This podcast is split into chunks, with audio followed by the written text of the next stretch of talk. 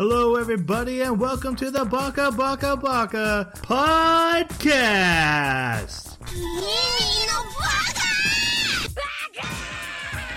Bugger.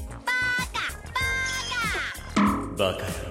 It's amazing how every time you open your mouth, you prove you're an idiot. Hello, everybody, and welcome to Baka Baka Baka. We are an anime podcast where every two weeks we discuss a new anime like a book club in that type of style. We turn our discussion over to you to carry on whatever thoughts that we have to make corrections for us.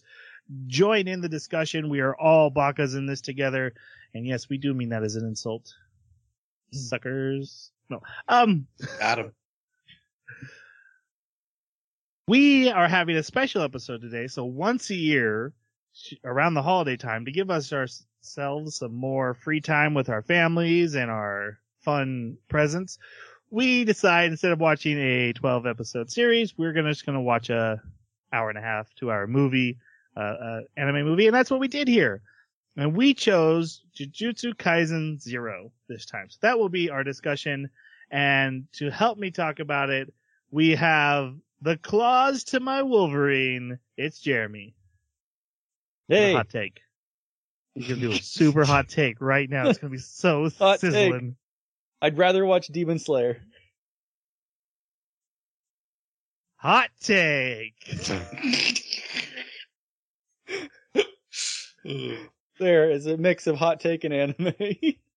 We also have the tongue to my toad. It's Jason with his hot take. Studio Trigger's amazing. However, Fooly Cooly will never be good. Those are two hot. Those are two separate takes at the same Well, time. Studio Trigger is being good is not a hot take. Right. yeah. hot so take is no reason to fully include cooly. No, no, no. I'm just I'm clarifying for those that want to fight me. I, I do appreciate Studio Trigger animation and anime, except Fooly Cooly because it's hot. Never mind. But they were See, Gainax nobody- at the time. What? Studio Trigger didn't make Fooly Cooly. Gainax did. But, anyways, Hot take. Fooly Cooly's the worst. Uh, and my a real hot take. My name is Troy, and I have a real one. And that Suicide Squ- Squad Isekai is going to end up being terrible. I don't think it'll have any depth. I think it's just a cash grab of smashing together Western and Eastern and trying to to get money out of it. I love the concept, and I just don't feel like they're going to do it right. Hot lava. That's right. That's hot lava. You're stepping in it. Now, now I feel like I'm like one of those commercials late at night. yeah. You're stepping in it. Call one eight hundred. Whoa, I'm not sure Whoa. that's a lot of people that To understand that to, reference. to to It's order not the chop. it's 900. I wouldn't know, Jeremy. How- Don't call those. yeah, numbers. let's let's explore this. No, but actually, there was one eight hundred numbers to get you to call the one nine hundred number. They would pretend like they were free. They jump through hoops. All right, we are talking about Jujutsu Kaisen Zero. Uh, let's have Jeremy start off with his non-spoiler review, so you can get a, a feel how he thought about it. If he recommends it, go ahead, Jeremy. I mean, it was good. It was pretty. Um, but it wasn't, I don't know, it wasn't anything that like really wowed me as far as story or, or characters or anything. Was, it felt very much like a lot of shonen that I've seen before. It was just way prettier.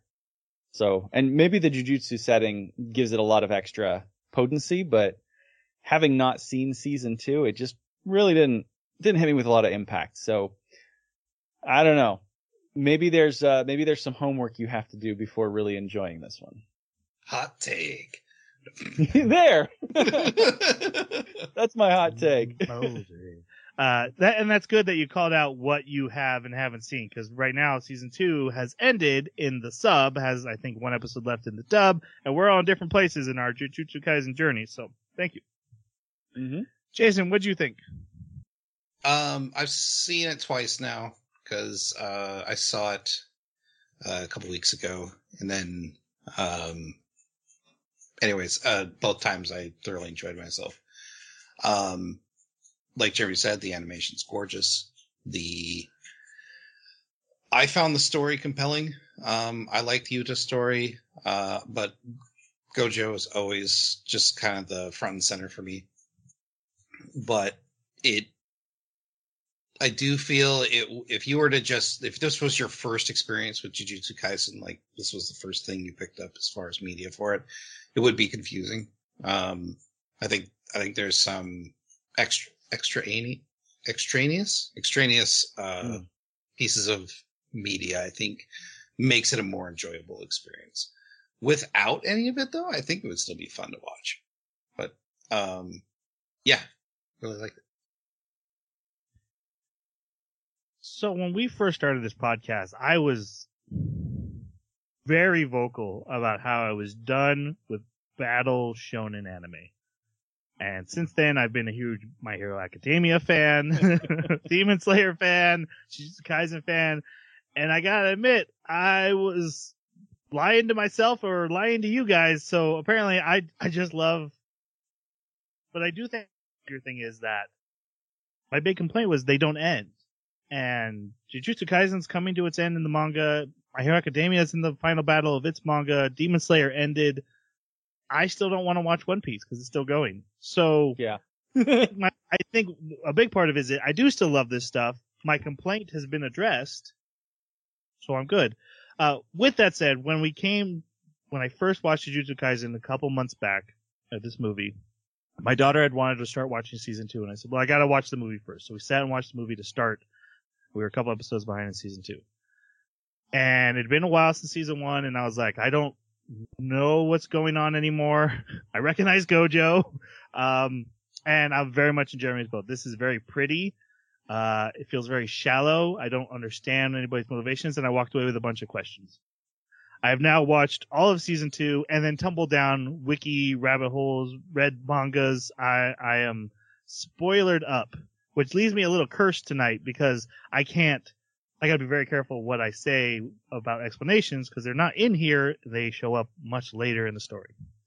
However, with all that knowledge, especially season two, watching this movie was like my brain exploded. Everything made sense. Everything was clicking. It was like, oh, this is one of the most impactful moments of history in this series. And that was very cool to do. So on its own, I think it's a very pretty watch.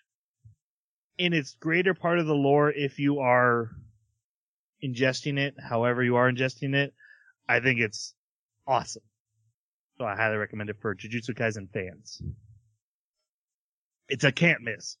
Um, also, while we're in the non-spoiler section, I want to give some backstory on what Jujutsu Kaisen Zero is. It was originally called editing, editing. It's a sweet name. The original name was Tokyo Metropolitan Curse Technical School, and it was the author, author Gege, I believe is their name. They're a, a, mysterious writer. No one knows who they are. He got a one shot in Shonen Jump, and he wrote this story. And they said, and it was so popular did so well, they said, make us another story. You get a long running series. And then he said, well, I'm not going to re- make a new series. I'm just going to use the same world, but start over with all new characters. And this will serve as a prequel to that story. So this was originally written as its own enclosed simple story that now serves as a prequel to Jujutsu Kaisen. And in that light, it makes a lot of sense why stuff isn't being explained, why stuff feels rushed, and why a lot of this stuff seems almost lost when you get to the regular series and then it's starting to fill back in. Um, I do think that's really important and isn't really spoiler to anything, but it just kind of so many prequels are like, I want to tell you why Han Solo has his name and his vest and his gun and why his boots are this color.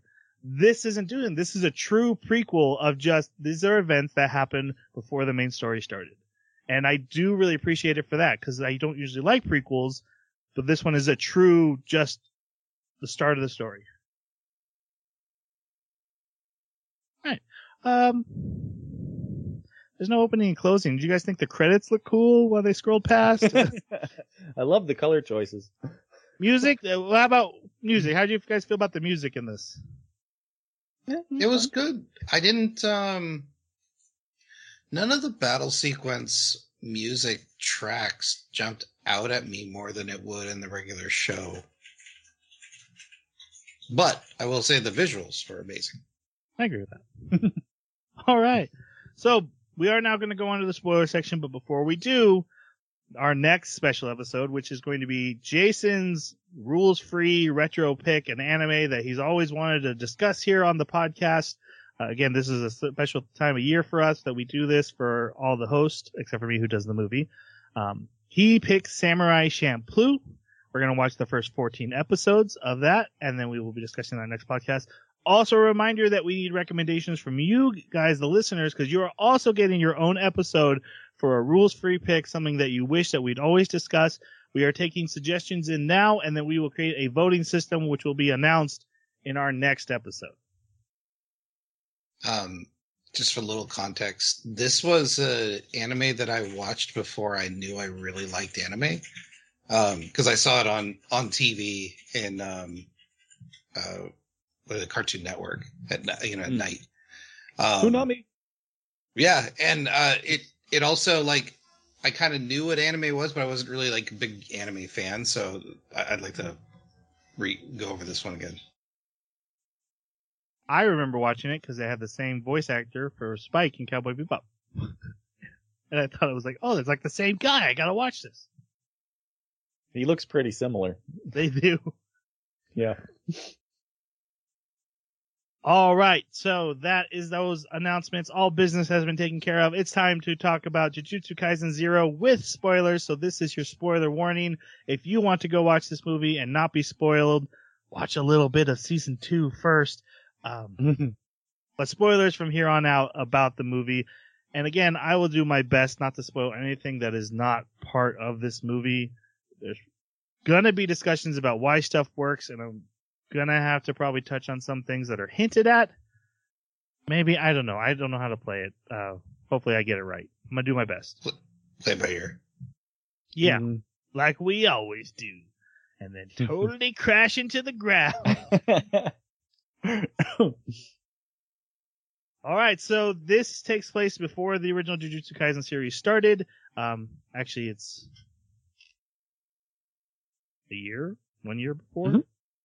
Mhm. Um, and we start with a young man who's being bullied in school, and then an evil spirit comes up to protect him.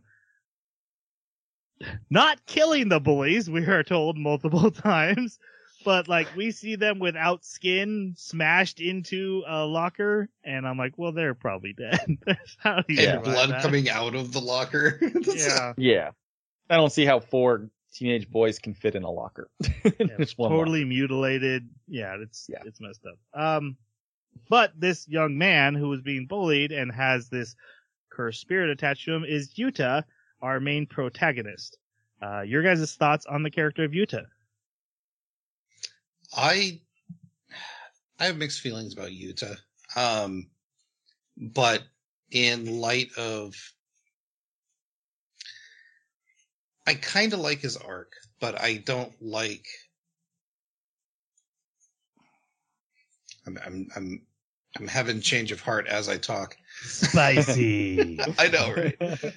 it it's interesting because he you know we come to find out later that he is a jujutsu sorcerer like by bloodline and that he probably should have been being trained earlier on but he wasn't um and then you know he he's able to use cursed energy in a very in advanced way.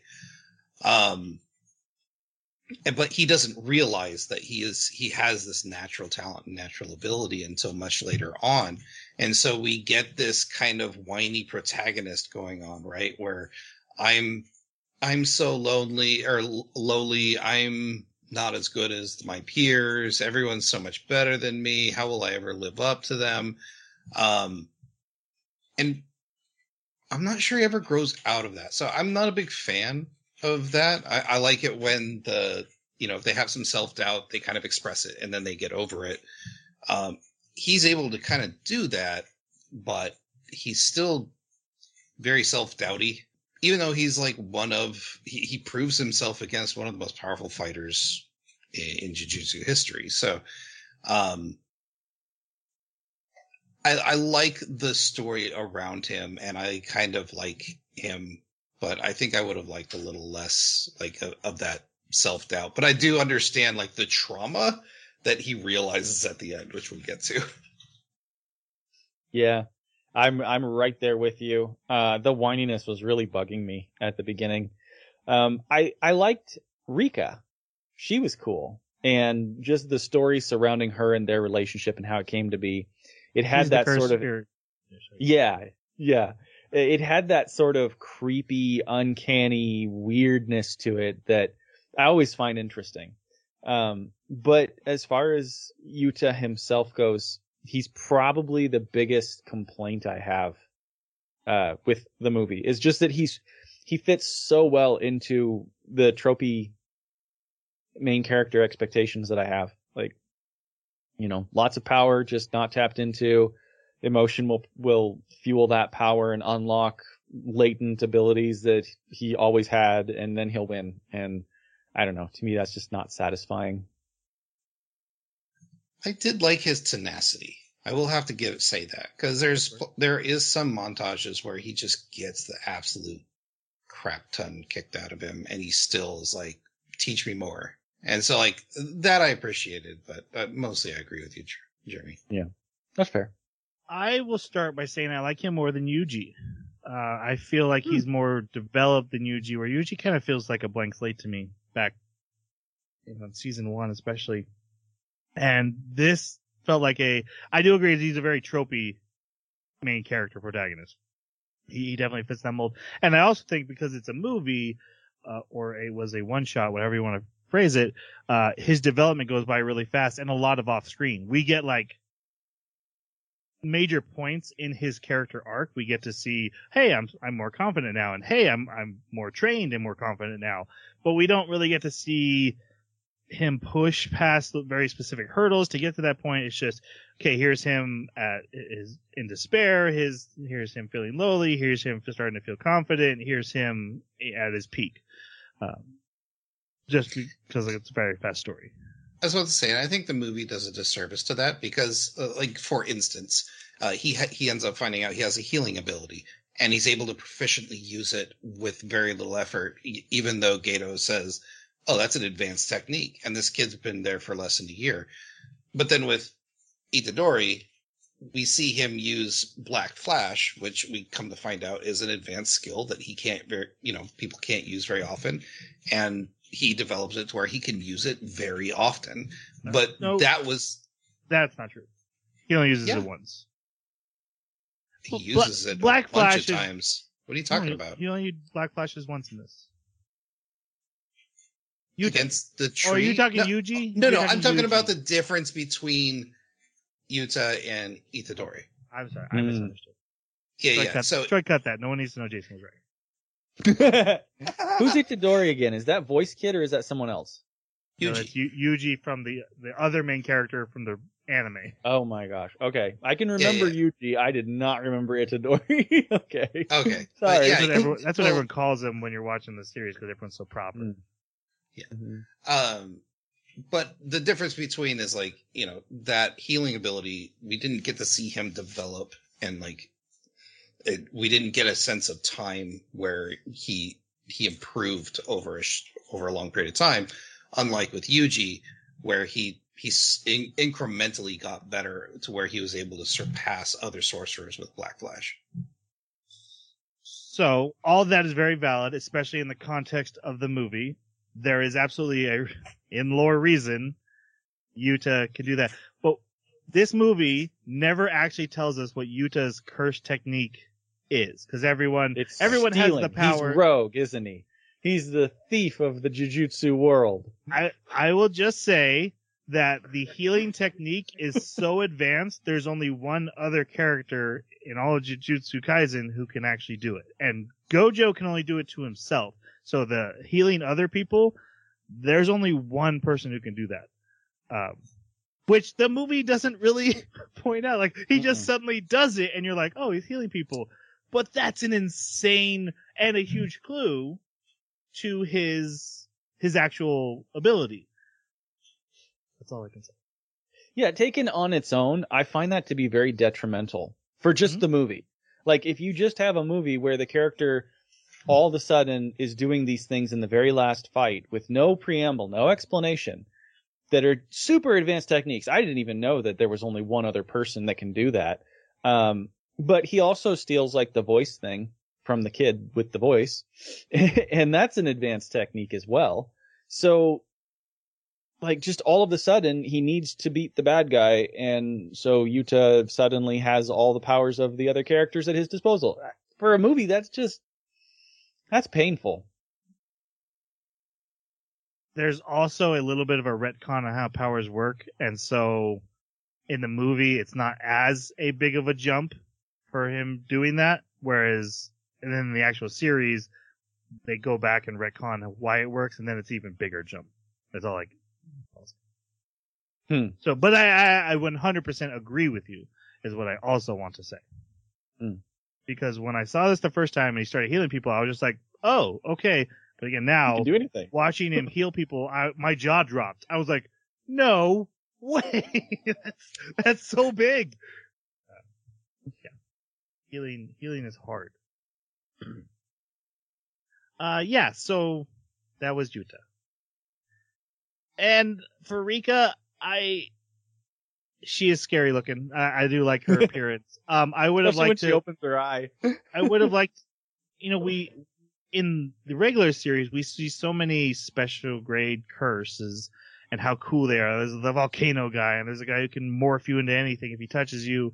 Um, and she's just big and rips things apart. I would have liked to ha- have give her a little bit more flavor. Again, this is kind of where ideas are starting to be born, but I'm judging this as in your place in Jujutsu. I'm watching this after season one. I think uh, Rika is actually a little underdeveloped compared to Her other bad guys.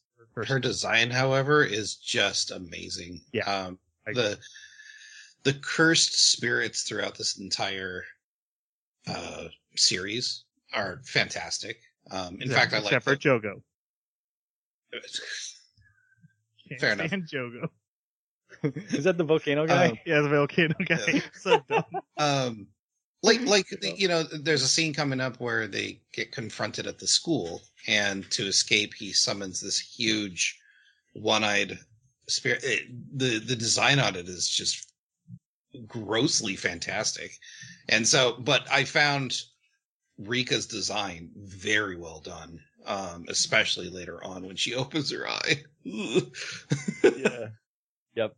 I actually I I thought her powers were were pretty cool just be, just in the sense of like there were two things that were said. One was that a curse is powered by how much energy, right? Like curse energy is in it and she's supposed to be infinite. Um so that's kind of cool. Um and then the second thing was when Geto said that it looks like she can transform into anything that she wants to be. So this is just one form that she's exhibiting. Um now, both of those things made her very interesting, but neither one was actually ever elaborated on or really made use of in the movie. So it was like she's way more cool than she's given to display to us. People are talking about how cool she is, but we don't get to see it. After the incident at the high school, he is brought to Jujutsu High to face the Jujutsu higher ups. And I still have no idea what those are. But uh very similar setup to we saw from in season one is that hey this this thing this kid's a danger let's execute him.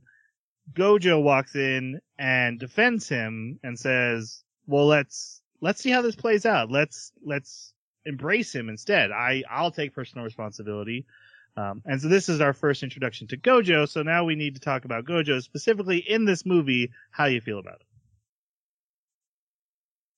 I really like him. Um, you know, obviously from the beginning of season two, he's much more mature. Um, he's the same mature Gojo that we get from season one, where, you know, he's got the playful side. Nothing really scares him because he is limitless. Um, but the fact that he's, even with this special grade, he's just like fairly nonchalant. And I love the line that he says to the the council. He's like, "If you choose." Uh, j- just just know that if you choose what you're going to choose, I, I will side with Yuta. like that look in his eye, I, and also the fact that he keeps his eyes covered all the time, like every time he exposes an eye, it's kind of like those, you know, the the trope character of the closed eyelids, but then when they open their eyes, they're super serious, right?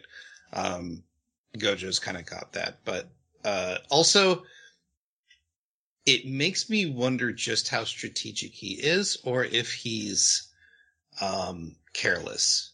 Because there, there's a fine line there between, so, you know, he sees so far ahead, he knows that he can let certain things happen, or he took a gamble and it just happened to work in his favor.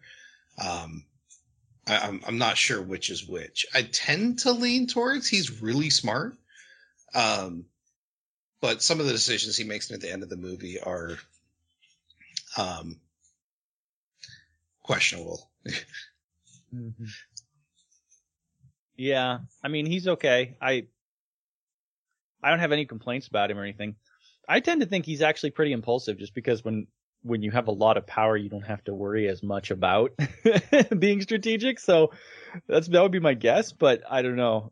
He might like display something in season two that gives more of an indication of of that um, intelligence, but I don't know.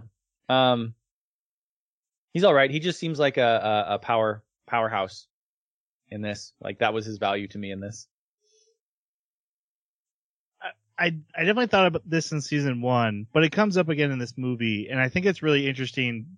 Gojo, Gojo is so strong that everything the bad guys do is how do we get around Gojo? Or Um, delay to- him.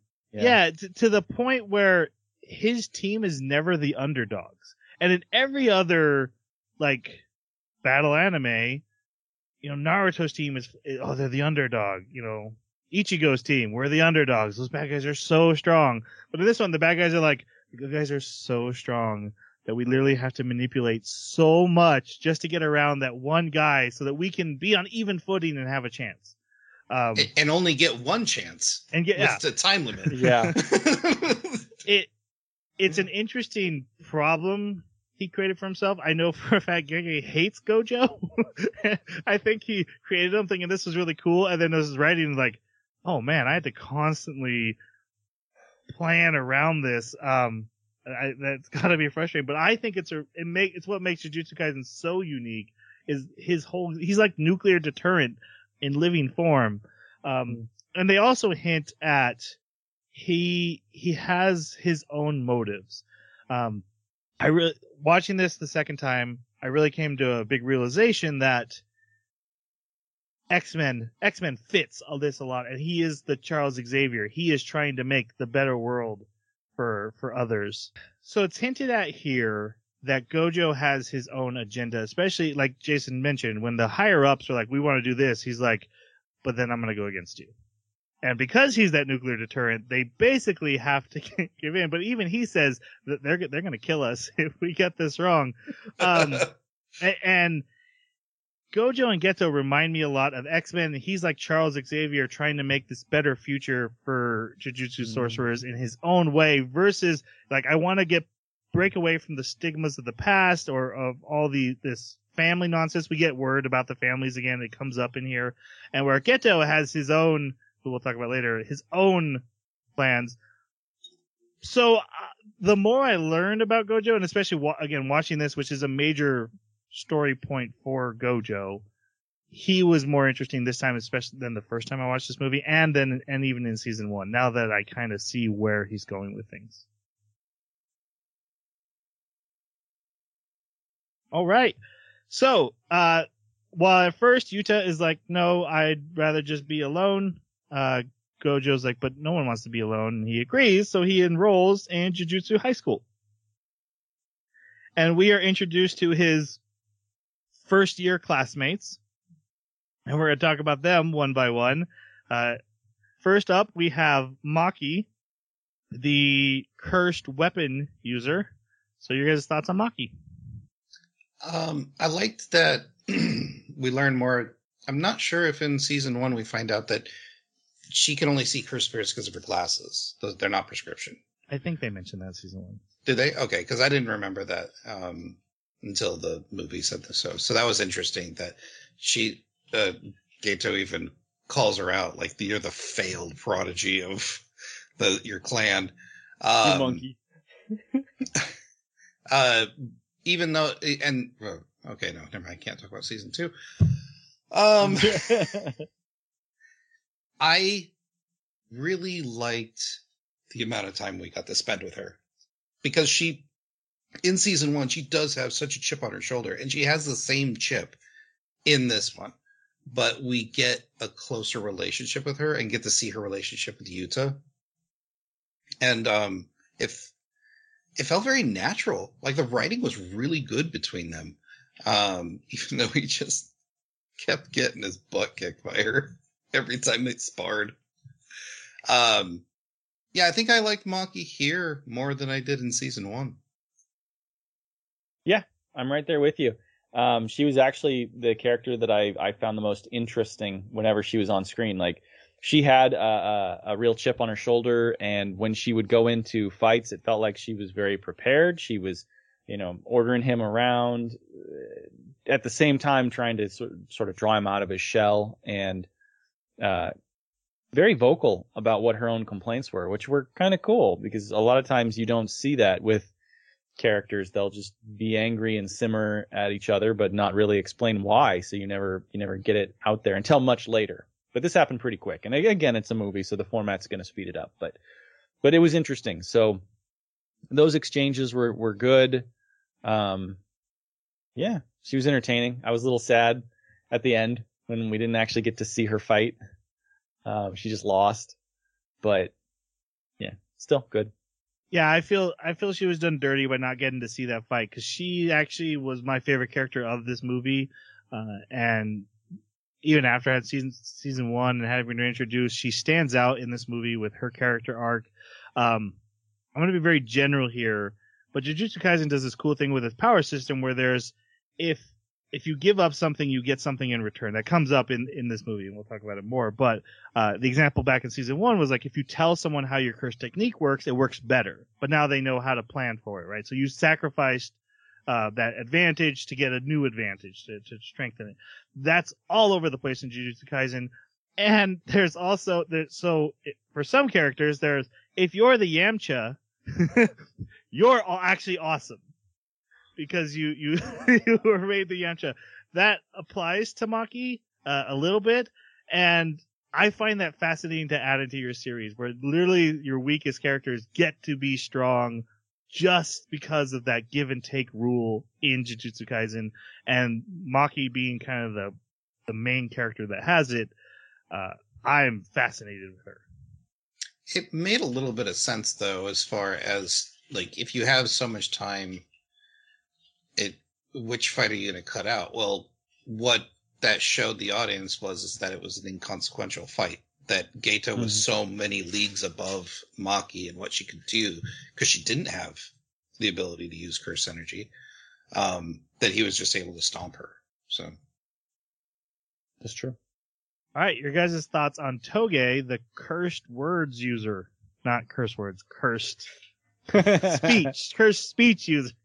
I have mixed feelings on this character because because he can only talk in like sushi ingredients. Um, it's hard to get like you only get these like emotional moments with him or implied moments, uh, or where someone's talking for him. Um, so there was one moment where he actually gets out run away without hurting himself or using his curse, which, which for him is huge that he was able to say those two words. Um, but of course, it was a dire situation. Um, I liked it. I, I, I liked his uh, when he took Yuta to go to the ball, right? Uh, to to fight the cursed spirits. I don't know. Him not being able to talk kind of does a disservice for his character. I think. For me. Jeremy? I like it as a concept. Um, I think it's really cool to explore that, but I do see where you're coming from at the same time, where you can never really develop anything with him other than just like body language and um, inference and you know what other people say about the things that he's must be thinking. And and the show actually spends quite a bit of time on that. Like the the main character trying to figure out what he's saying is a factor that keeps coming up. Um, and even plays a part in the in the combat sequence at the mall. Bonito flakes. Yeah, yeah, or kelp. Um, yeah, but uh, again, like I love the idea. It's it's something I I don't think I've seen anywhere else, and that intrigues me. Um, but I don't think it can be done very well in a in a movie. As far as like long term, really developing it, it needs it needs a a, season to really hit it hard or more. I am Groot. I am Groot. I am Groot. okay, I haven't seen it in anime. There. uh, I actually, I'm saying that to say I think it can be done. I don't think they do it well with Toge. I, I think, like when he said salmon, I'm like, I think that's a positive, but I, I don't, and maybe it's a, because I, I watched it in, in Japanese this time. I don't, I think I watched English dub first time, but maybe I'm not picking up the voice inflection because it's a different language. Yeah. That maybe that's creating an extra barrier, or they just did it poorly. Um, Mm. I, I, I, so I agree, but I do think it can be done, and, and can be They just done need well. Vin Diesel to get in there and. Right. throw It, it also doesn't oh. help that half his face, like, because you're right, we need facial expression and we need body language, and he's like very covered up and very stoic and hardly moves at all when he talks. So we're also not getting any other way to, to communicate with him. Also, you know, like, hey, he's like the most powerful of us. He's like super strong. He can go on missions on his own. He's so cool. He uses one word and he's like, I'm out. Yeah, he's going Glass Cannon. Yeah, I don't Derringer. remember that from the series, so maybe he gets past that or or strengthens that. But that seems like a huge liability that he gets one shot and then and then he has to have like Nyquil not, with not him. just that. What I don't understand is we've got multiple characters that use cursed energy around their bodies to perf- to enhance their abilities, right? For for instance, Toji is able to use cursed energy around his fists, and when he punches, it doesn't wear out his skin or his muscles, but we have yeah um Who's Guy Toji? uh Itadori. Oh, you mean Oh, Yuji. Yuji, Okay. not, not Toji, Yuji. Okay, gotcha. Um, uh, but but when he says a word to like defeat his enemies, it's like a one shot thing. His throat hurts. He's bleeding from the mouth. Um, it doesn't make sense within the rules that you've already set up for the different curse users. Like Mhm. that, uh, you're you're talking about. You know, there, there's the girl with the hammer. It if her hammer were to break every time she used the curse energy, I mean that might make sense, but it doesn't, right? So I don't know. Yeah, there's it's it's kind of weird. I know that they tried to sort of justify it a little bit by saying it depends on who he's aiming at, right? If the if the cursed creature is like way way higher in power, then it's going to have that effect. But he was just yelling at like a swarm of really low level fish monsters, um, and it still made him hoarse. Another thing that kind of bugs me about his power is that just regular medicine is enough to fix it. Um, you know, it's like, oh, there's my Dayquil. I can, I can scream at monsters again. And that, I don't know. I would have, I would have liked it more if there was some kind of, uh, Jujutsu Kaisen medicine that he had to use to fix his throat or something that was infused or prepared by a healer or something, but or if just regular needs- over the counter. yeah, was the, that- the fact that he knows he needs it? Why aren't you bringing like a ten pack with you in your Yeah. coat? Part of Right? it. And if it's that good. But then at the same time, part of me also wonders because I know in the past, like if I had a really, really bad sore throat or something and my vocal cords were really messed up, but I had to sing, you could use like a lemon and you just squeeze the lemon juice and you swallow that and it like softens up your vocal cords and makes it so that you can use them, but only for a few like 20 seconds, 30 seconds, and then you're screwed again. So I kind of wonder if that's what the medicine is doing is it's just like soothing them momentarily and he's got like a little tiny window. I don't know. It's, there's a lot of possibilities, but I just think it could have been done better. And then there's Panda. Okay, Panda's awesome. He's a panda. Yeah, and and he's amazing. yeah. Yep. And he has the best question in the anime. do you like big or do you like small? Maki, you have a chance. That's right. That one came out of nowhere. I was trying to figure out what is he, where is he going with this? oh, I'm just really dull and thick here. Panda playing Matchmaker is incredibly cute in this. Um, Yeah. uh, Other than that, they don't give him much to do, but he still. I just love the idea that there's just a, a talking sentient panda bear. There's a Yeah. stuffed panda bear, but a panda bear that walked around hanging out with these guys. And his fight scene's amazing at the end. Yeah. uh, well, what did he say? Uh, I saw that coming. and He's like, you were supposed to. And I was like, okay, I like that a lot. that is a really good line. Um, also they mentioned that he's, he's a corpse mutation, I think. I don't know if they mentioned it in season one. Um, but that really intrigued me because I still am trying to figure out like, what is Panda? like, They expl- they explain him in Yeah. season one. Yeah, they, they? they? did the whole thing. That he's a he's created by the principal who can like animate dolls with souls. that's right. And I Panda's like his forgot about biggest one he ever made. So why did they call him a corpse? I think they had to use corpse It- part. It no, it's the technique that. Uh, That's just what the principal calls it.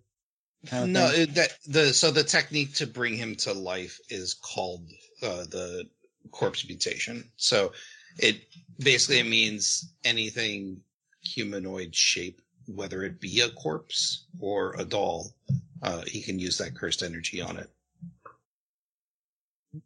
Hmm. So we have our so yes, he's a necromancer too. Yeah. Yes. I was, I was thinking, man. Imagine we if have- he like went into our world and retained some of his necromancy powers and you know wanted hey to- Troy, did you have something to say? Let's go on this tangent. So oh, there was Yep. one other thing. you I'm just kidding. Go all the students gather in the classroom. They get to meet Yuta. They don't like him. They're like, "Hey, he doesn't seem like anything special. He he was clearly bullied. We don't want him." And that means they get to meet Rika too. And Gojo points out, "Hey, he's protected by an evil cursed spirit and could kill you all of you. So let's be nice to Yuta." And so they do. Well, they weren't particularly friendly to him at first, but then they felt Rika's cursed energy, but they didn't know it was Rika. And so that's when they decided to be angry at or like nasty to him. And like throw a spear next to his head.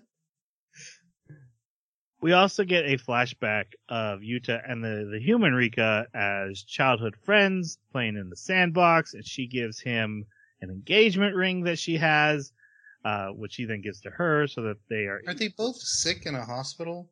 at one Mhm. point, not, we don't see that yet, but yes, at one point. They, that's how they met in the hospital. Um, and then we get a flash and she's been hit by a car and she died, and then we see her turning into a spirit, or literally this pile of blood on the ground, and the hands come out and grab him, and her, her twist up monster face comes out. That was cool. And That was like, really yeah. well done. And this shows Rika latching onto him, thus being cursed. And then Gojo pairs him with Maki to go on a mission where they have to go to a school. He puts up what's called a veil here, but I thought they were called barriers, and I don't know if that just because they hadn't got the language right in the original one shot and they didn't feel like changing it for the movie. Seems to be interchangeable. Yeah. So it called a veil, but there's barriers, there's veils, same thing. It's actually just a lesser domain. It is. Uh, they they uh, we see Maki kill a couple spirits, and then they're in the school, and these spirits are all so terrified of Yuta that they're literally hiding in under inside desks and behind windows. And this is where we she's like, "Well, what grade are you?" And he's like, "I don't know what a grade is." She's like, "Give me the the ID card they gave you." And she sees and it says he's a special grade. Uh, she is a grade three, which is still good, but special grade, special grade, and special grade doesn't mean like over 9,000. It just means you're off the scale. That we, we have a scale, and if you can't be on that scale, you're in the special class. So, that's like is- over 9,000. Yeah, technically. But not 10,000. Just, we don't know. Oh, yeah. Especially, especially if you have emotions attached. Wait, yeah. like over 9 billion. Well, do we want to get into that? Because you guys kept Not yet. mentioning that. Okay, but it is, we do Yeah. need to talk about emotions. I, I think I think we do it when we get to the end. I think Okay. is probably the best place to do it. Okay. What's important to know is he's special grade, and sh- uh, you, uh, Rika is also special grade. Separately, they are both special grade. She's a special grade curse, special grade. uh, special- Uh, guess what I learned today, guys? That uh, What? A grade one sorcerer is stronger than a grade one curse, because your grade as a sorcerer is based on the type of curse you can kill. So if you are a grade one sorcerer, you can kill grade one curses. So, So if you're a special grade, you can kill a special grade. no, because special grade is off the charts. So that all everything's nothing matters once you get into special grade. Fundamentals. Okay. It's just nebulous over in the special area. It, Yeah. it really is. But tell ya, there are only are- four of them. There are only four of them. And that includes him. So there's only three others. That's great. And all but one are in this movie. Mm-hmm. Okay. They're eaten by a giant curse. And inside the belly of the curse, they find hurt children. And Maki basically yells at Yuta to get his confidence up, and so he summons Rika on purpose. This is the first time Rika has fully manifested ever. It's like docu like we see like documented. Rika manifests for the first time on this date. Uh, but she just starts tearing the curse apart, and Yuta carries out Maki and the two children, carries them out of the veil, and Gojo says, "Good job." And then the higher ups call Gojo and say, "Are you a crazy? Gonna kill so many people?" And Gojo's like, "It's fine." I No, got this. And they remind him he hasn't been spared from his execution; it's just been delayed. And he says, "Well, if that's the case, just know that I'm going to side with Yuta." Because Gojo don't give up. Beep. Yep. Uh, we also see them at the hospital uh, where um, Yuta talks about how he wants to break Rika's curse. That is his goal for all this. He just wants to set Rika free. That is the end of Act One. Um, we see a mysterious man pick up Yuta's ID at the school. Um, and we we start with our training montage. So about three months have passed, and Gojo gives Yuta a katana that he can use to channel Rika's energy into because it's such powerful cursed energy. It would make the, the weapon very powerful and do a lot of damage. So he then starts learning how to fight with katana by training against Maki, who beats the crap out of him over and over. We get the great scene with Panda asking about boobs and trying to play matchmaker. mm-hmm. we get Toge being sent on an assignment because he is a grade two and is allowed to go to this assignment, and he is asked to bring Yuta along to observe. Um, when they get there, it's a like a broken down mall, like we mentioned, and there's this swarm of fish that are curses, and he kills them with one shot. But then a very powerful curse shows up after they can't leave the barrier. Uh, It's supposed to be their barrier, so they should be able to go through it no problem again, I don't feel like the movie does a great job of explaining that. Like, No, we, I was confused because like Gojo said, "Oh, the barrier is very easy to break from the inside," but he never explained if that meant that you had to like do something, you know, Right. in order to break it, or if you just walk through it. And we don't see them walk through the the veil. And so when they came up to the veil this time, I thought, oh, okay, it's not, they're not allowed to leave yet. Like it's easy to get out of if you're supposed to get out of it. Didn't even occur to me that the veil was not made. It was a second veil. Didn't Right. even occur. In the way Yuta even words it, it sounds like, oh, I guess the mission isn't done, so we have to stay in here. Yeah. That's what Mhm. I had originally thought too, is that, oh, so the veil keeps everyone in until the mission is complete and they killed the wrong thing. Well, Yep. That is not what is happening here. They've been trapped inside a second veil. And they play with this uh, throughout season one and two. Oh yeah, veils are veils are huge. You can put so many rules on veils. It's like coding. veils are like coding, and this, and this, or this. Yeah, yeah. And and in season two we have Veilception. So oh no, veils within veils. Oh boy. Yeah. within veils, within veils. anyway, uh, this new curse attacks them, and they have to run and hide because Toge voices her, and he dropped his cough medicine uh, that we had talked about earlier. He's Why gonna go doesn't have fight a it. Pocket full of them. Yep. All right. Yuta decides to help, and he goes and actually does battle with the thing. Um, barely holding his own, but manages to get the cough medicine over to Toge, who is able to crush the monster with a single word, and they're able to leave. Again, the mysterious man is watching all this. Uh, and we actually see Gojo investigating the scene afterwards, and he recognizes who's behind it and knows that it was Geto, and this is where we are properly introduced to our villain of the story, Geto. I want to start with Jeremy on this one for, for very important reasons. Jeremy, your thoughts on Geto? Um,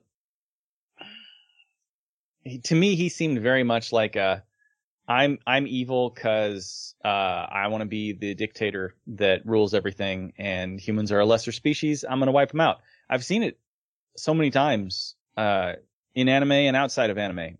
It's it's not a deep, compelling motivation, but it still works. It's fine. Like I don't have a problem with it. It's just not spectacular. Like I'm not enthralled by the character. I, I find him to be very run of the mill, routine, standard villain. Um, but at the same time, his approach, his charisma, um, just the disdain, like the degree of disdain that he has for humans is almost comical sometimes. And, and so that is entertaining. Um, and uh, his method of execution like there's a couple times where i'm just completely bewildered by his decisions they're very bad decisions like for instance why didn't he just throw out more monsters or curses and finish Yuta off and take over the curse right then like he could have just done that right there and it would there would have been no reason to go any further and i i Gojo don't would have killed them all. Uh, but the whole point was that if once he got a hold of Rika, he would be able to stand up against Gojo. That that was the whole point It of him ta- trying to get him. Gojo's way faster than him. Yeah. But And Gojo also, wasn't it- there. It he he Oh. wasn't he, he wasn't in this conversation. Oh, at the mall. At the mall, Wasn't Oh, you're right, you're right. Okay. there was zero reason. I think Um, he's. I think he's he didn't- experimenting. Yeah, he doesn't fully know what's going on. He's like, Yeah, "What's he- what is up with this curse?"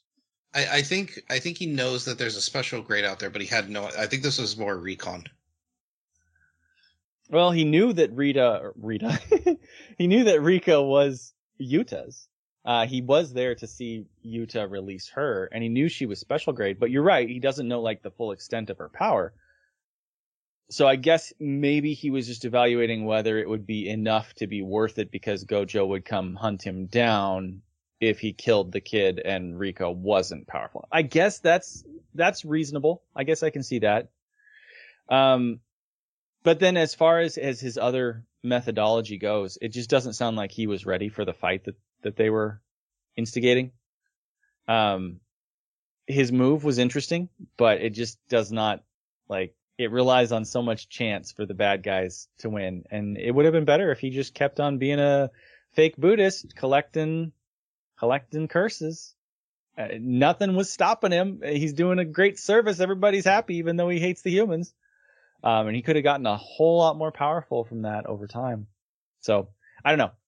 Not, I don't have any real complaints other than that. but he's nothing He's- special to me. He's only as powerful as his most powerful curse he has in his cabinet. Right? Well, and he can volume. combine Volume them. matter. Quantity matters for him too. hmm Yeah, because he, Oh, I- he both released all of them, and then later he combined four thousand into one, and that seemed to, at least in his opinion, make him way more powerful. And he, in my opinion, would have won this fight if he hadn't dumped most of his spirits into the other battles to distract Gojo. Mm. He actually hugely handicaps himself before going into this fight, thinking that's that's the chess move, right? I gotta get Gojo away, so I gotta give up all this power over here. Again, big theme of Jujutsu Kaisen, what you sacrifice for what you get. But that that I, I want to say from me and Jason who know the backstory because that is the start of season two is his backstory.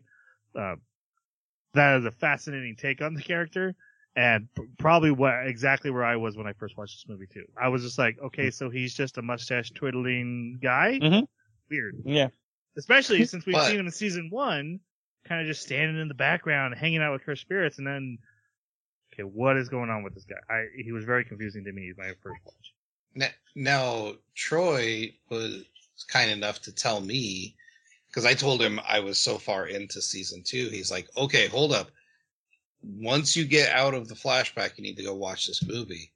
And I'm so glad I did because I didn't feel that that you guys did because like I saw the backstory, then I saw the movie, and I was just like, "Oh, oh man, this is what it's turned into." So, you yeah, saw the character then- in his arc. That would make sense.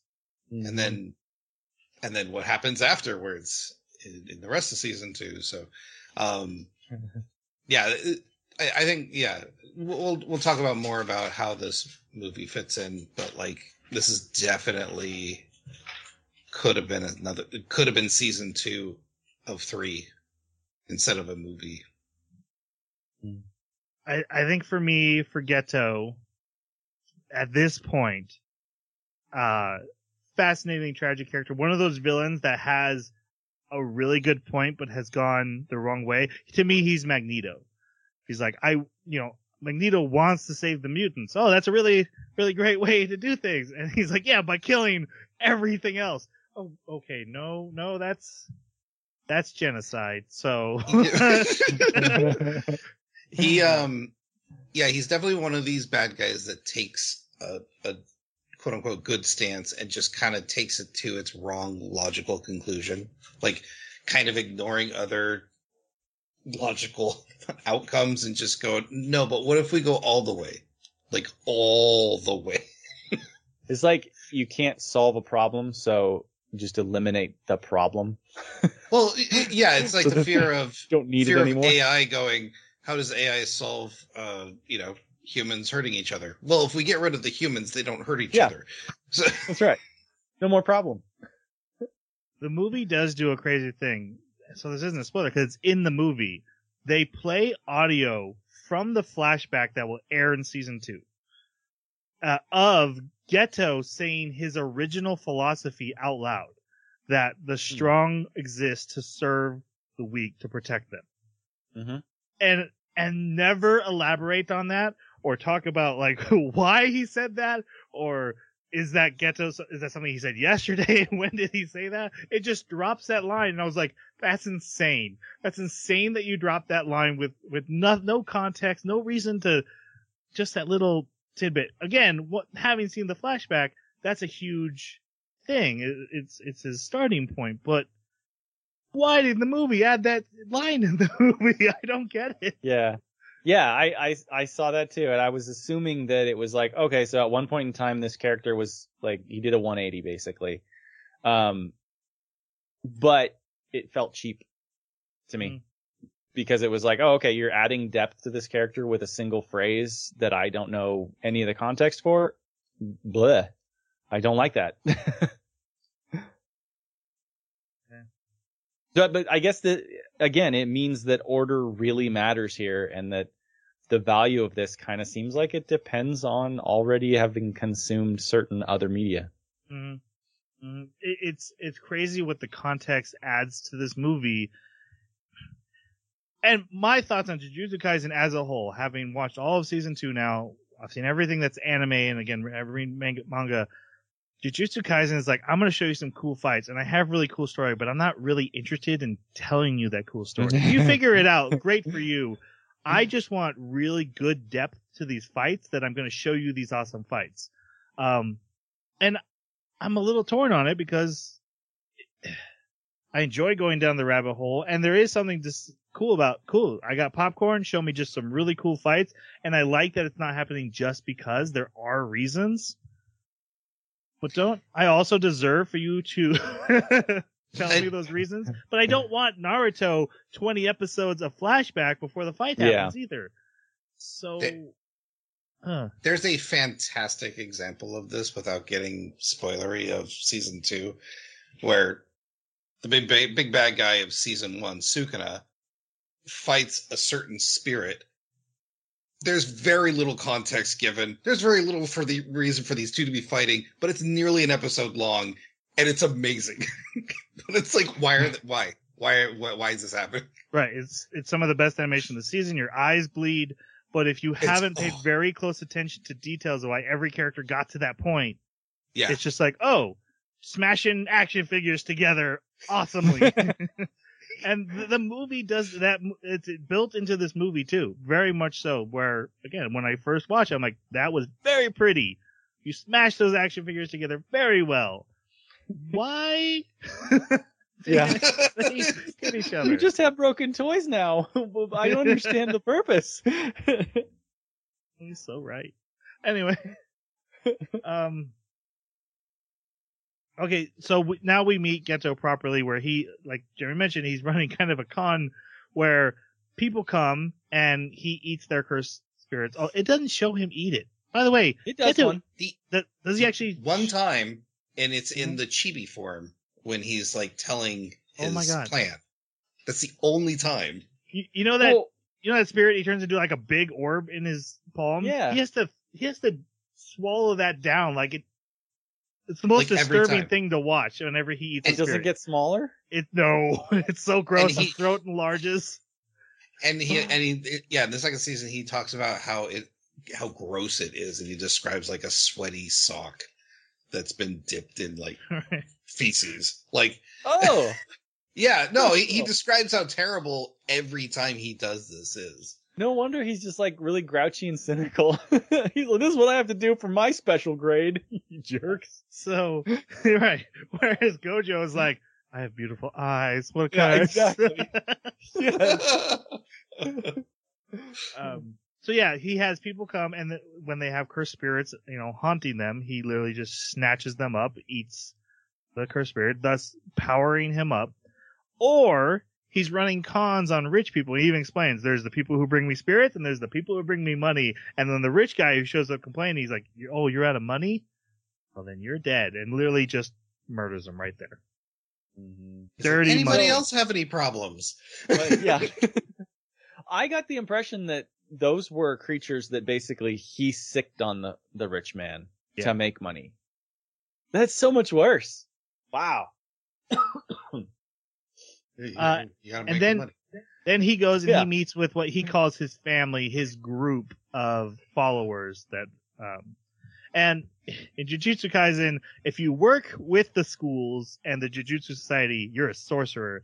If you don't, you're a curse user and you suck. But they're really the exact same thing. So these are just a bunch of curse users, but they're, they're the same thing. Uh, and he's like, Hey guys, everyone hop in my pelican. and they fly to Jujutsu High School, get out the entrance, and he's talking like a guy who's visiting his high school for the first time in 10 years, like, ah, nothing changed. This place sucks.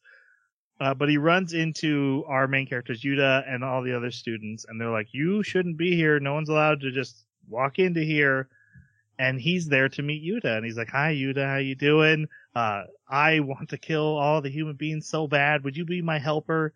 Um, and Gojo shows up, and then he start um Geto starts making fun of Maki again, pointing out she's the failure of the Zenin clan, which um is important, but that was explained back in season one what she is. And this upsets Yuta, who's like, I don't know anything about your plan or what you want, but you just insulted my friend, so back off. So Geto says, okay, I'm here to declare war. Uh, on December 24th, I'm going to attack two different regions in Tokyo. Uh, do your best to stop me. We're going to go get crepes because I promised the girls crepes.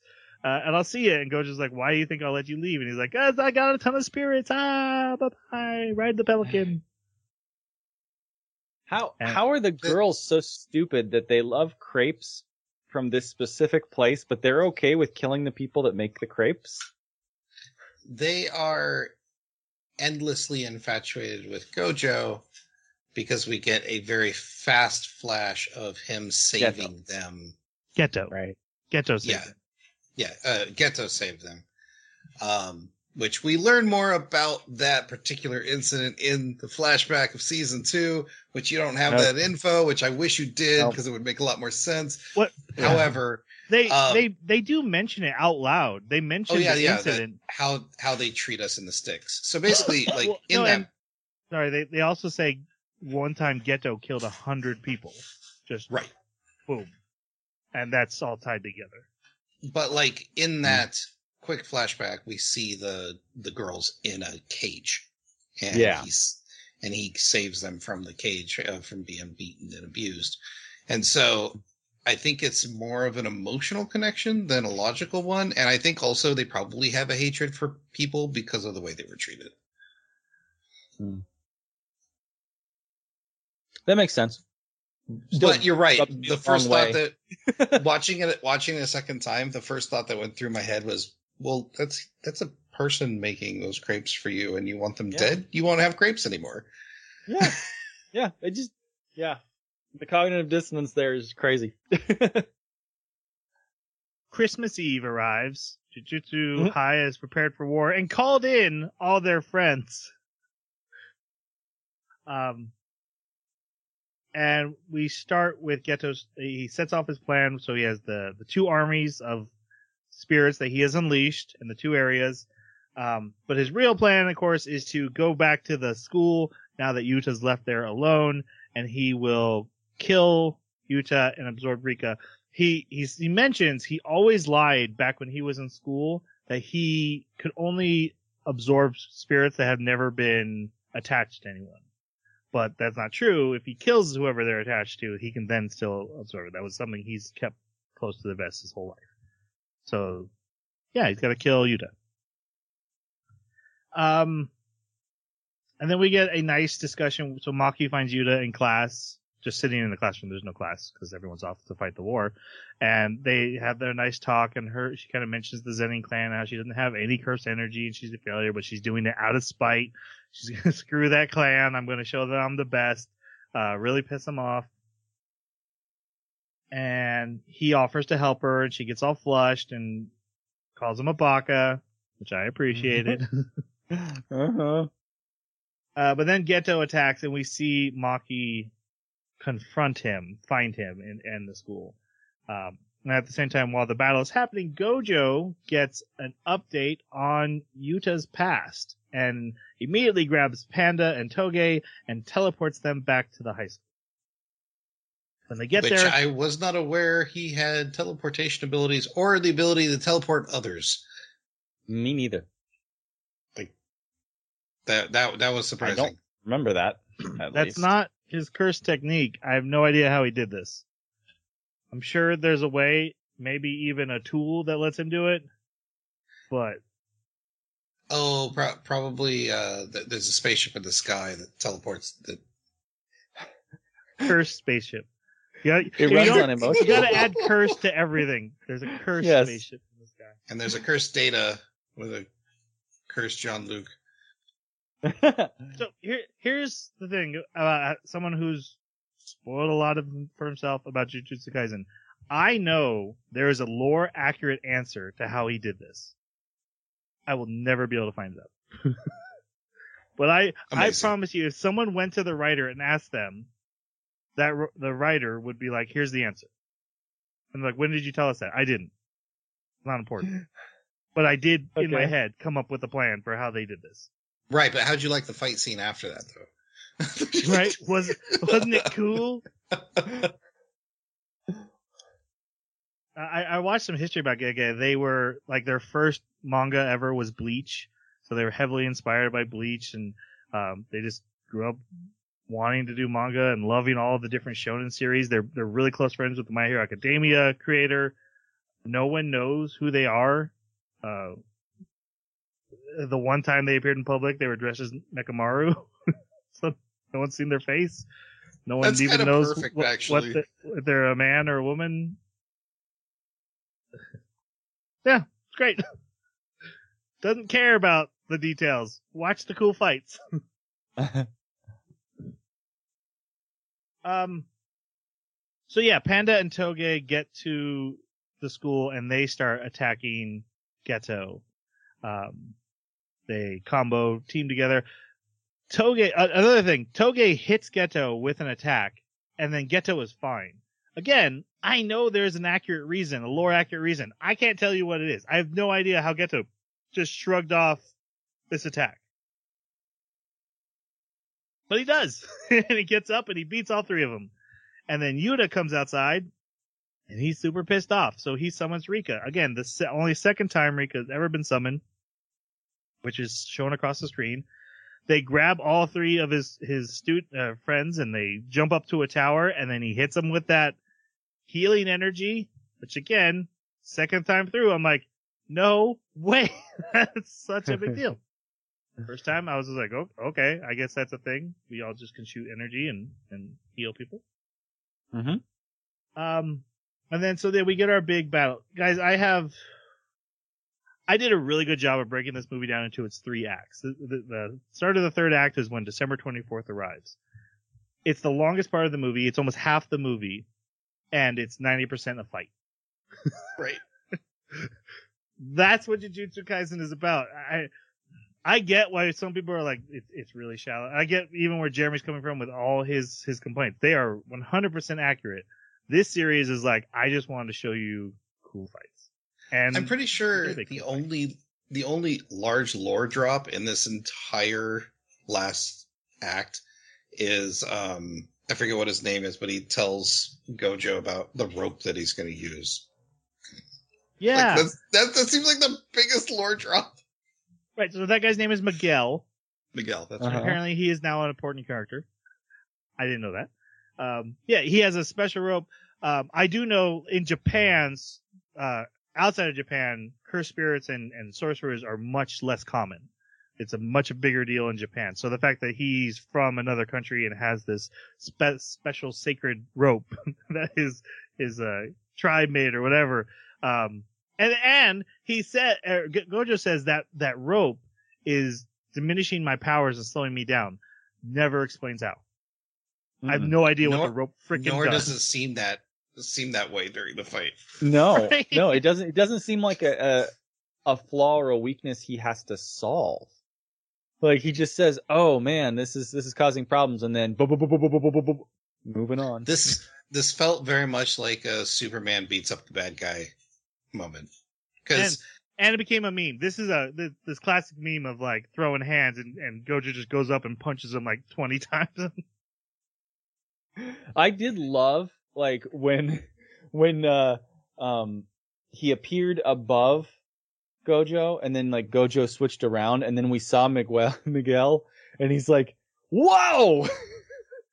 and then Gojo like grabs him and slams him into a barrier. Ouch! like just the way the voice actor was doing it in the sub was so we- well done. It was just perfect. Made Did me you- laugh so hard. Did you guys get that Miguel is a mercenary? That he's been hired by No. Geto and is not part of his group? yes, No. No. yeah, because he not part of his group. I wasn't quite sure, but it, I did know that he was there for money because he talked about during the twelve. He needed if he held him off for the twelve minutes, he'd get his quota. Yeah, but so did the uh uh braid lady. Yeah, she's the worst. We don't talk about Mei Mei. She she's not the worst. She is the like worst, her and you aren't that far enough in the anime to know why. Okay, Sir. fair enough. Um, but uh, she didn't talk about particularly. I, I don't know if she used the word yeah, quota she or not. Quota. She hmm she was there for as a job. Well, I guess yeah. She, She said, even said because she I'll was get my offered money. Okay, so Mei Mei, but is she's the an employee. teacher- Yeah, Not a Mei is the teacher from the other school, but her character is that everything is about money, and if she's not being paid, she won't help the fight. She's on the good guy team. But but see, they didn't explain any of No, that. they all they did was show that she's out there and they're they're telling us that like, hey, all these curses act in different ways and everybody's power functions in a different way. And so now you've got this lady and she's leaping around with a battle axe saying, Oh, I got this many, I'm gonna get more and then I'll get my bonus. And I'm like, is that a power upgrade? Is that like how does is that how your curse works? You met your No, quota and now you're gonna like boom, go even She's just the higher? worst. Right. And so then when also, where's when I her heard brother? You don't, never you don't know what you're saying. You need to stop. so so when I heard Miguel say, you know, oh, I've got to hold him off for this many minutes, I was like, oh, because that's the plan. Like you have to do it because that's Geto's plan. I had I, it never occurred to me that he was actually paid with money as Yeah, he You know, said I- specifically quota.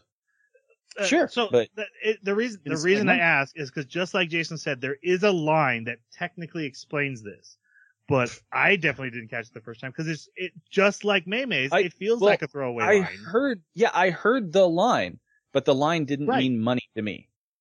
Right. Mhm. So, I mean, that's the reason I asked. The, Jujutsu Kaisen just is not good at explaining things, or like Yeah. I said earlier, doesn't care. But the the line is there. It's technically said. It's technically accurate to say it's not even a spoiler to say he's a mercenary because, and there's there's another there's a couple of things that happen at the end where they're explaining stuff that happened with Rika and Yuta, where it's very similar, where they say like one line, and how you interpret it it depends if you understand the lore or not. Hmm. So that I that's what I wanted to ask. Okay. Back to the Yuta fight. Uh, he gets to use Toge's power, uh, even though he creates a megaphone, and I have no idea how that worked. Um, Well, his own vocal cords couldn't him. do it. He- So well, he didn't. He didn't make it. Rika did. okay, so Rika, right? that was Geto's interpretation. I think he's probably right, but like I don't know. No, literally, literally, she hands it to him. Sure. Yeah. anyway, true. uh, Okay. he, he defeats a mountain of, of cursed monsters with that. Geto uh, gets overwhelmed. He he mentions how Yuta's getting stronger. We're let's get to the end of the fight and we'll talk about the fight. Hmm. Geto does his ultimate move. He brings out a um top class what is it called?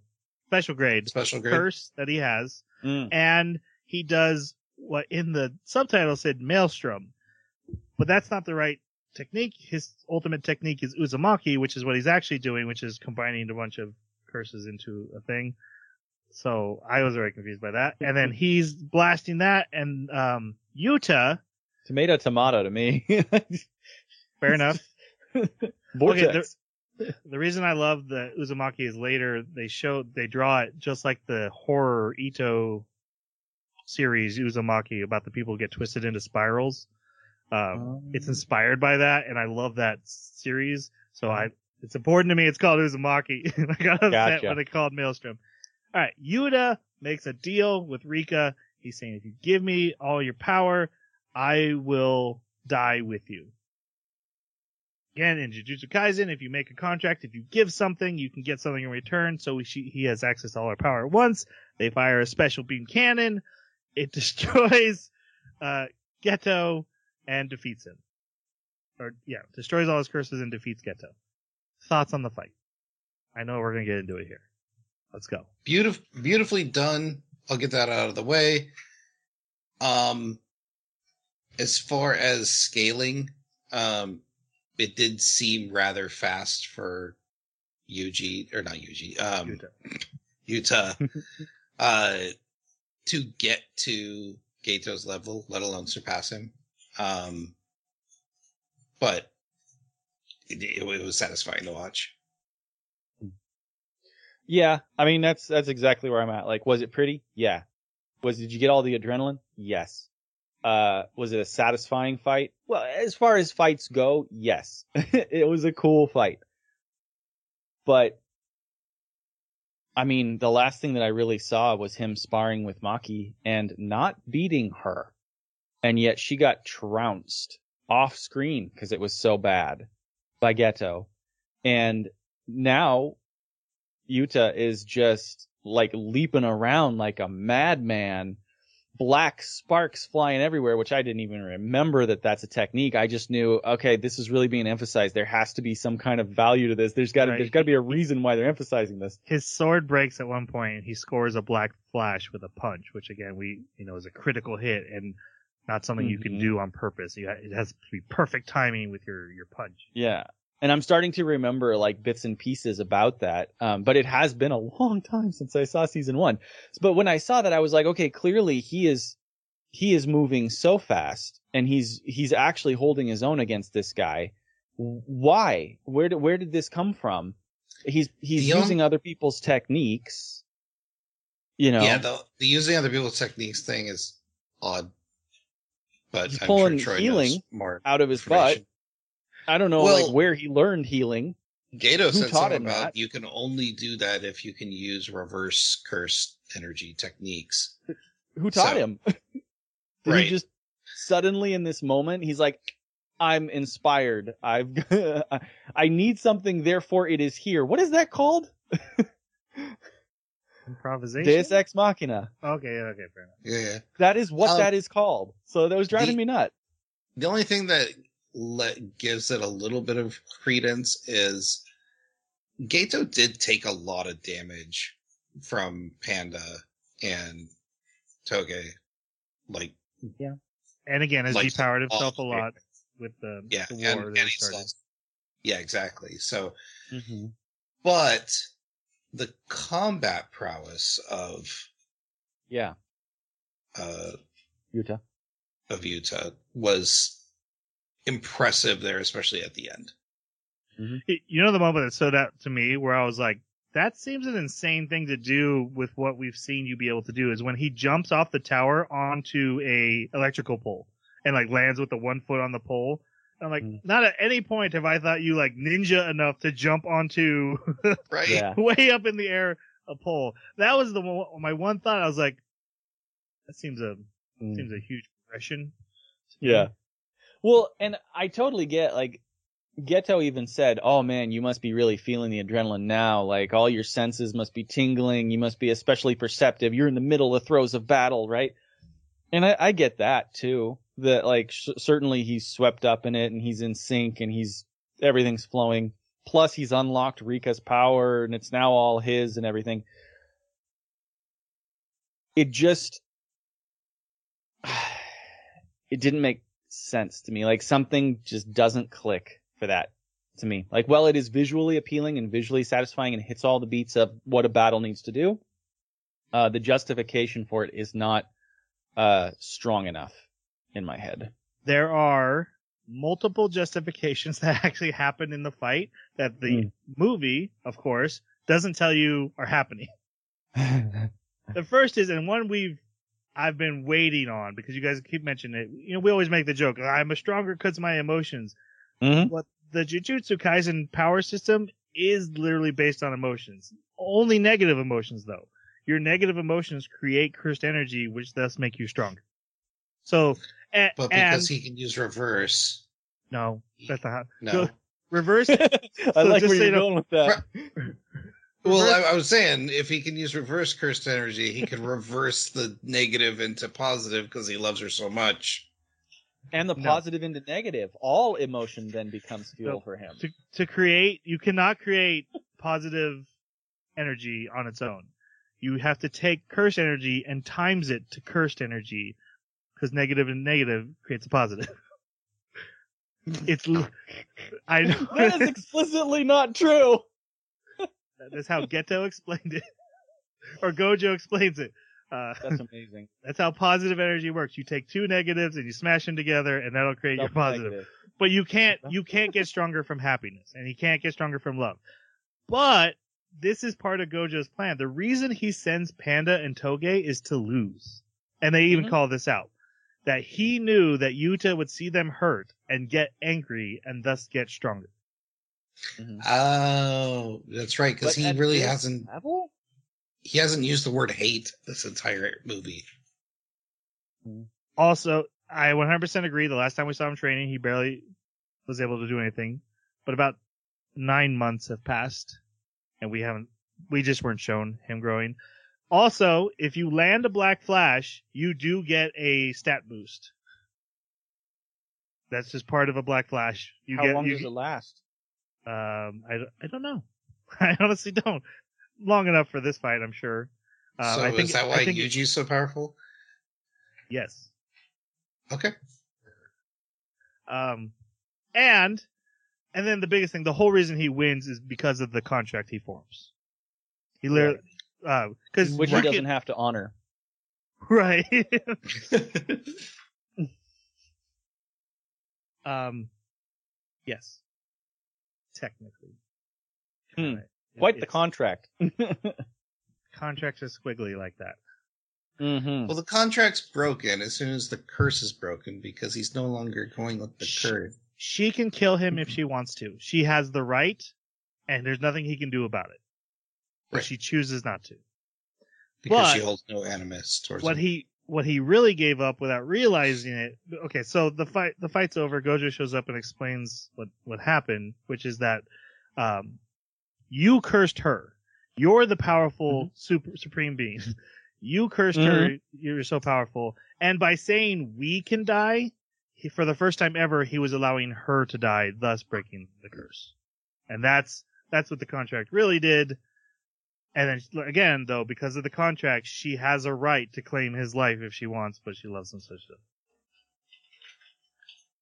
But yeah, that was actually a decent twist I didn't see coming is that they replay her getting hit by the car and him looking at her going, Don't die, don't die, don't die. And so she Mhm. doesn't. Uh-huh. Yeah, that was cool. Um, I don't think any of those things fully explain. I, I- I don't think it takes away that feel that you guys have of like this. Just Mm. is just kind of escalated super quick. Um, Mhm. I, I kind of write that off to the movie. We do find out Yuta's a prodigy, but it's not said here that he's a prodigy, so there's no reason for us to be he's assuming related to Gojo.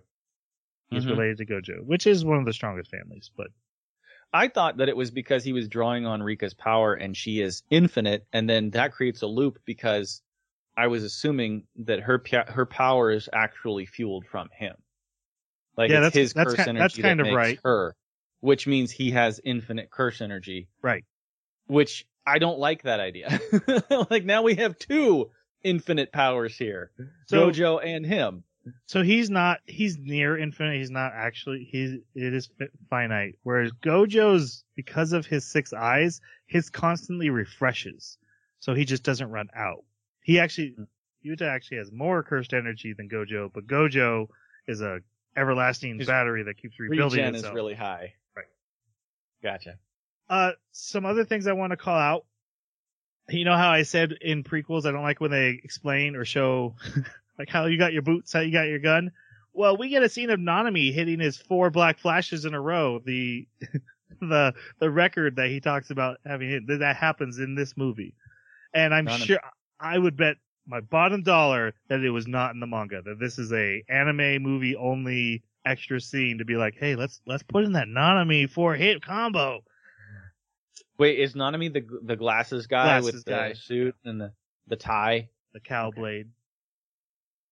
No, What is Uh, it? It's It's- Cowblade? it- it's a stick that he wrapped a like a cloth that looks like a cow around. I call it the cow blade. Oh, okay, okay. I was I knew that he was important, and I remember him his character design from season one, but I didn't remember anything about him. It's just one of my favorite characters. No worries. Um, also, we die then. we see the students of the other school, and again, I don't. I, this feels like something they added to the movie to tie it more into season one and, and kind of make the world. I did feel like connected. the cameos. That Yeah. was cool. It was Except like for- I got to say I know those characters. Except for Todo shows up and doesn't do a boogie woogie, and boogie woogie is my favorite curse technique. I think it's the coolest thing, the the clapping and the swapping. It's so fun.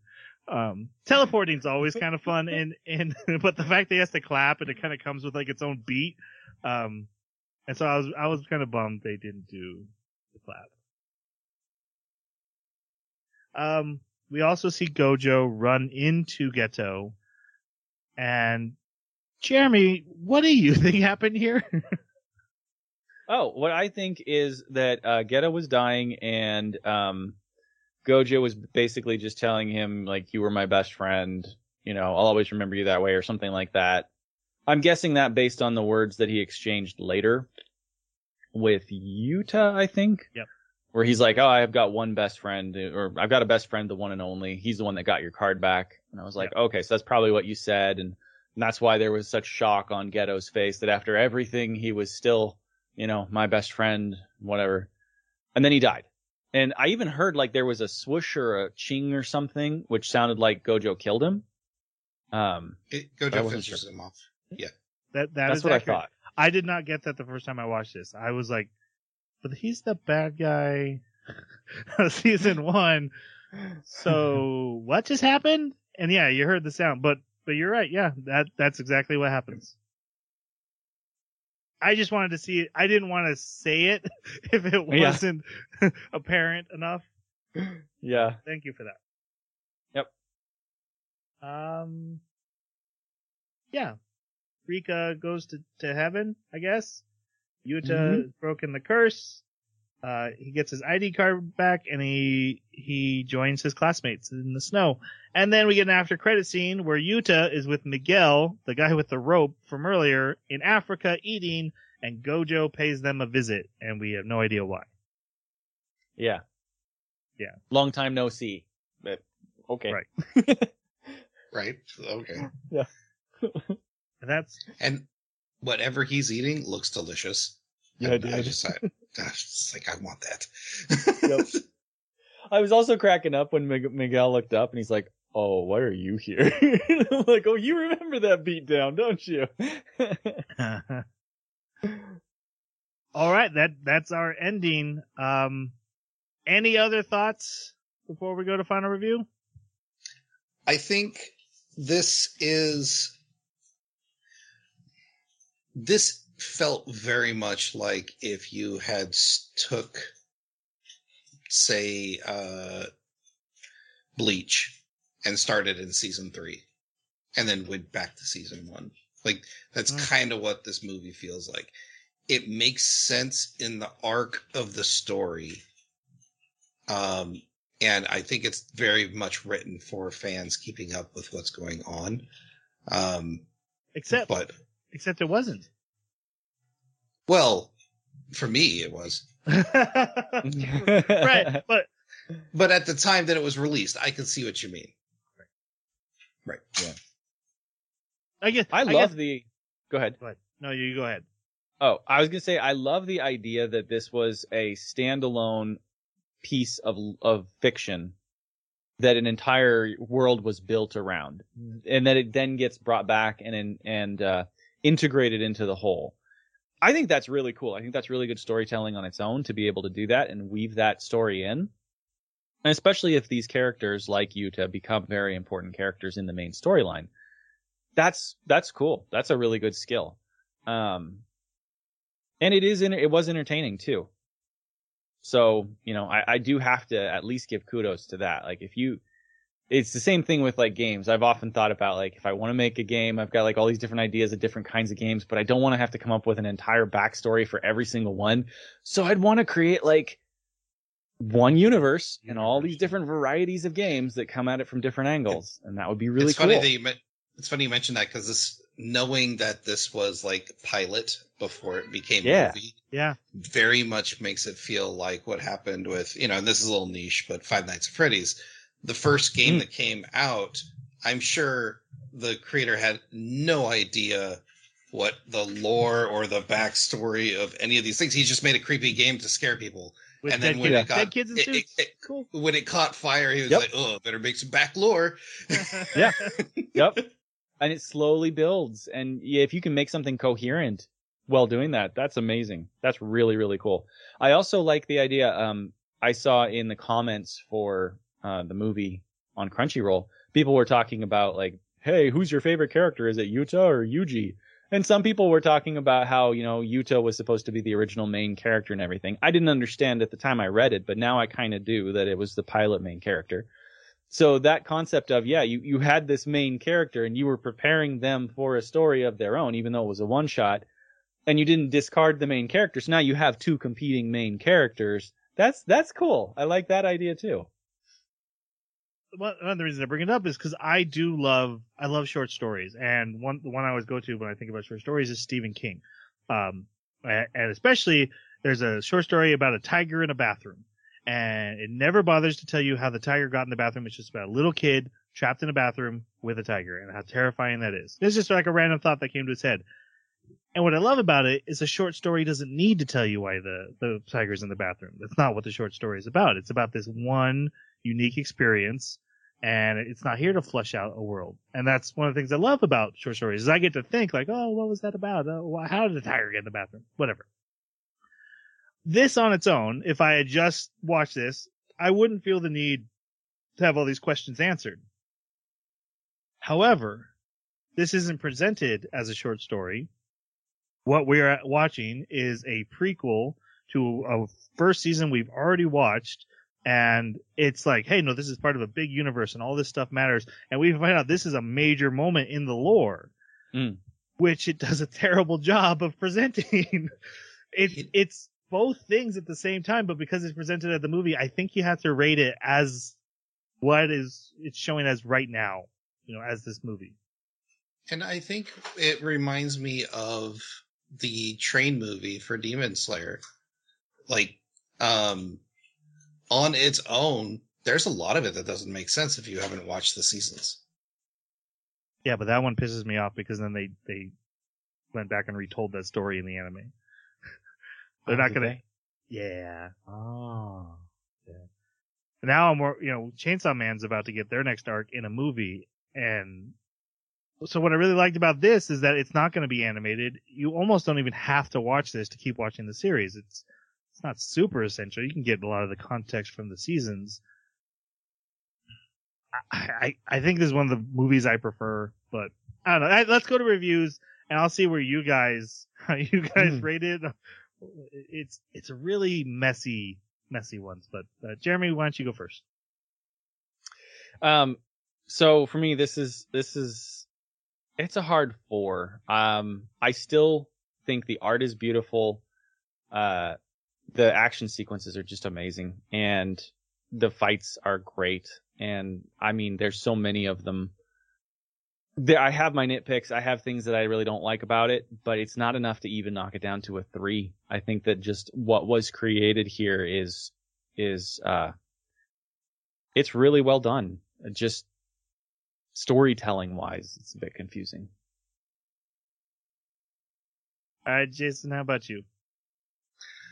Um, I'm a little biased because I didn't get the experience that you guys did, so I'm unable to. I can I can see your point of view, right? Like I can see why a lot of stuff doesn't make sense. I can see why kind of feathering in inform or not information and then going, "This is what it is," um, Mm. can be a little jarring. However, I didn't have that experience, and I, besides the whiningness, whininess of the main character, um, I thoroughly enjoyed every minute of this. So I'm to give it a five. I really like it. So my original watch, I definitely probably would have come in at a three. Like that was pretty, that was fine. I, I'll be honest, I wasn't even hyped to start season two after this movie. It didn't get me hyped. It wasn't uh, really until the Shibuya arc really started that I started getting hyped for for Jujutsu Kaisen. Now going back, it's giving me a five. Like it, it it's the puzzle piece that I was missing. So I'm gonna split the difference and You take the average. I'm gonna go a four because I don't think it's Disappointed. perfect. I, I think if it can't stand on its own, yeah, I Yeah. think where it's presented in the story, even if it was if there was just just this movie and nothing else, it probably would go back up. But the fact that hey, you you made me watch season one, and then you said, hey, come watch this movie. It's part of all this, but I'm not going to tell you why or how or explain anything. Here's the movie. so I'm gonna go a four. I'll say a high four, just so Jason would be less pissy.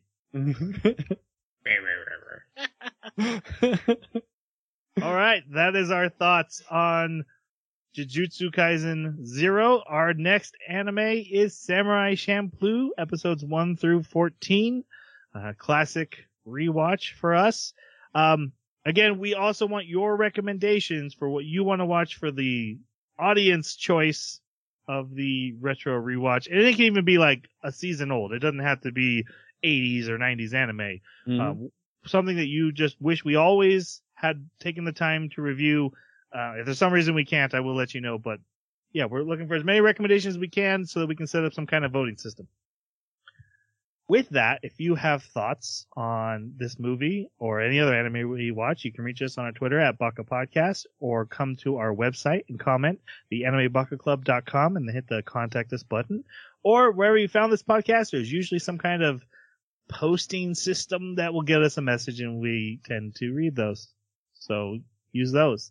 And our recommendations can come from anywhere. We're not like only Twitter or anything. Wherever you want to, however you want to recommend the anime, we'll take it. So, and if you guys don't, my daughter will be controlling the pick. oh boy. Def- she's definitely going to vote. All right. I think it's time that we say goodbye. Thanks for listening. Explode! Sayonara.